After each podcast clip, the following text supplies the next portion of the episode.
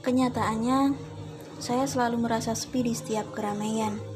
Setiap pemandangan yang tertangkap oleh mata tak pernah luput dari bayanganmu. Persis sama seperti dulu. Dan saya sadar itu hanya nafas yang kau tinggal.